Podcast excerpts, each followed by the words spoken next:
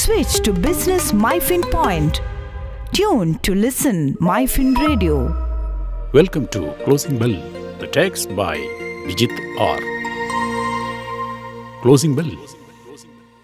The Indian markets edged lower for the second straight session as continuing concern regarding a demand-supply mismatch for crude oil in the international market following European Union's decision to ban import of Russian oil by the end of 2022 dented investor sentiments. The 30-share Sensex dropped 185.24 points or 0.33% to end the day at 55,381.17. The broader 50-share Nifty slipped 61.80 points or 0.37% to end the day at 16,522.75.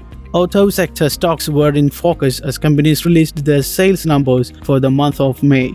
The stock of Ashok Leyland, Momentum and Tata Motors gained 1.78%, 1.32% and 0.19%. On the other hand, Bajaj Auto, Escorts and Hero MotoCorp dropped 3.69%, 1.89% and 0.86% respectively. Few companies have successfully exhibited month-on-month improvement, while few players cited semiconductor shortage as a reason for production constraint. Marriage season in North India and gradual rural recovery has supported sales of tractors, two-wheelers and passenger vehicles. Tractor volumes were a major positive surprise with 40 to 50% year-on-year growth. Commercial vehicles also delivered more or less in line performance with better traction of the bus segment.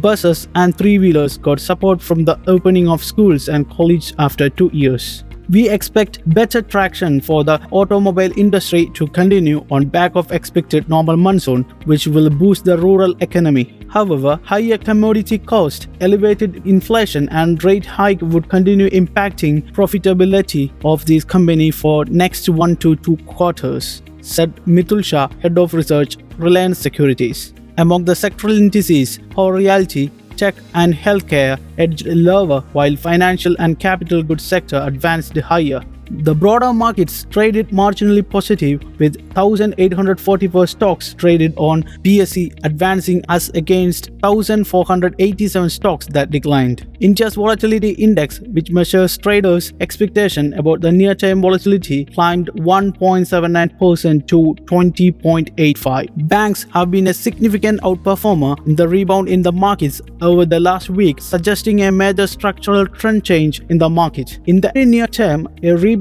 in crude oil prices poses a risk to the current account deficit and therefore to the expectation of INR depreciation. Hence, foreign investor flows would remain a headwind to the market, capping any meaningful upside in absolute terms in headline indices. Moreover, there is a traction in two-wheeler sales driven by marriage season demand and reopening of educational institutions. On the other hand, input cost inflation concerns would keep cement and consumer durable companies under pressure going ahead, said S. Hariharan, head of sales trading, Emkay Global Financial Services. Closing Bell. Switch to Business MyFin Point. Tune to listen MyFin Radio.